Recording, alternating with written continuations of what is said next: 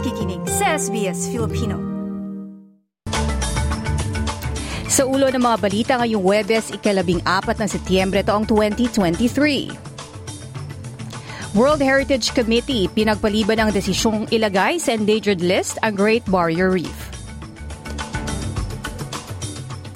Mahigit isang libong mga nurse at midwives sa New South Wales gagawing permanente sa trabaho.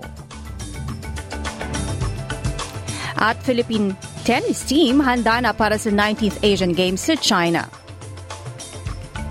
Yan ang mga mainit na balita sa oras na ito.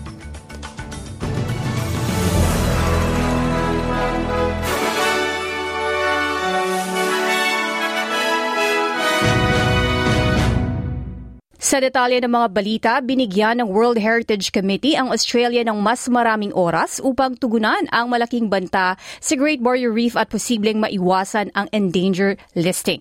Ngunit ito ay isang pansamantalang pagpapawalang bisa lamang at kailangang mag-ulat ang Australia sa susunod na taon tungkol sa mga ginagawa nito upang malimitahan ang pinsala na dulot ng climate change at iba pang banta. Nilabi ng Australia ang endanger listing para sa World Heritage listed site at nitong nakaraang buwan ay inirekomenda ng UNESCO ang pagpapaliban ng desisyon. Ayon kay Environment Minister Tanya Plibersek, kinikilala nito ang pangako ng pamalaan tungo sa mas maayos na pagprotekta sa Great Barrier Reef. Sources close to UNESCO said some time ago that the difference between the old government and our government it's a bit like night and day and the the real big change here is our commitment to act to reduce carbon pollution, to take climate change seriously, and I think this listing is a real reflection of that. So, um, great news.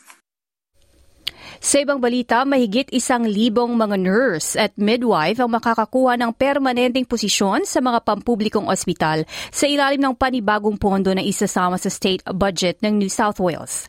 Naglaan ng gobyernong Labour ng dagdag na $572 million sa 2023 at 2024 na budget na ipapasa sa susunod na linggo upang mapanatili sa trabaho ang mahigit isang daang mga health workers.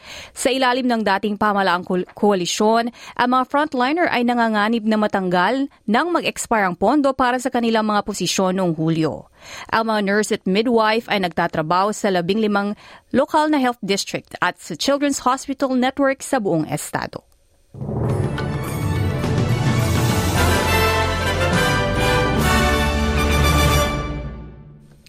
Sa ibang ulat, sinabi ng CEO ng Tesla na si Elon Musk na ang isang artificial intelligence forum na ginanap sa Washington ay maaalala bilang napakahalaga para sa kinabukasan ng sibilisasyon.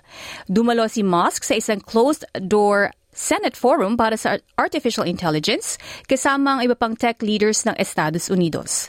Naniniwala siya na malaki ang suporta para sa regulasyon, ngunit matatagalan pa ito. The key point was really that um, it's important for us. It's important for us to have um, a referee, just as you have a referee in a sports game uh, or all sports games, and that the games are better for it to ensure that the, that, you know, the players obey the rules, uh, play fairly. Um, I think it is important for, for similar reasons to have a regulator, regulator, which you can think of as a referee, um, to ensure that, that companies take actions that are safe and in the interest of the general public. Sa ibang balita na kumpleto ng AFL legend si Michael Long ang labing siyam na araw na long walk mula Melbourne patungo Canberra bilang suporta sa Indigenous Voice sa Parliament. Ang dating AFL star at advocate ay umalis mula sa Melbourne Town Hall noong ika-27 ng Agosto upang ipakita ang suporta para sa Indigenous Voice sa Parliament. Ang kanyang original na long walk ay noong 2004 nang siya ay matagumpay na nangampanya upang makipagkita sa nooy punong ministro na si John Howard upang talakayin ang mga desbentaha sa mga katutubo. Ang 2023 Long Walk ay naglalayong itaas ang kamalayan tungkol sa voice referendum sa pamamagitan ng pakikipag-ugnayan sa mga taong nasa rehiyon. Umaasa si Mr. Long na mabago nito ang mahinang trend ng yes sa botohan.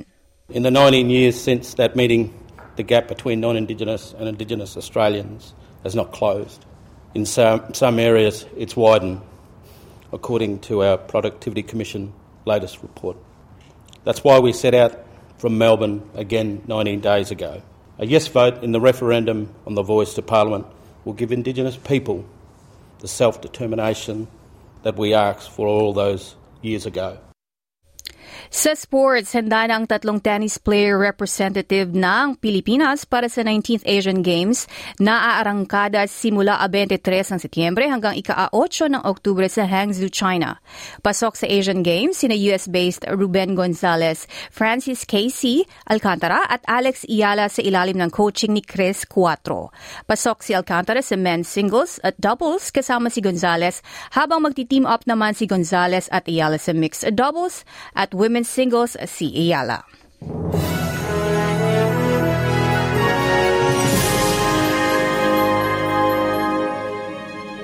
At para naman sa palitan ng salapi ayon sa Reserve Bank of Australia, ang isang Australian dollar ay katumbas ng 64 US cents. Mula naman sa Bangko Sentral ng Pilipinas, ang isang US dollar ay may papalit sa 56.71 pesos, habang isang Australian dollar ay katumbas ng 36.43 pesos. At para naman sa lagay ng panahon, ngayong Webes sa Perth may panakanakang ulan at 20, Adelaide kadalasan maaraw at 28, Melbourne maaraw at 24 degrees, Hobart maaraw din at 22, Canberra maaraw at 25, Sydney ganun din at 23, Brisbane maaraw at 24 at Darwin ganun din at 34 degrees. Yan ang mga mainit na balita. Sa puntong ito. Ako si Claudette Centeno.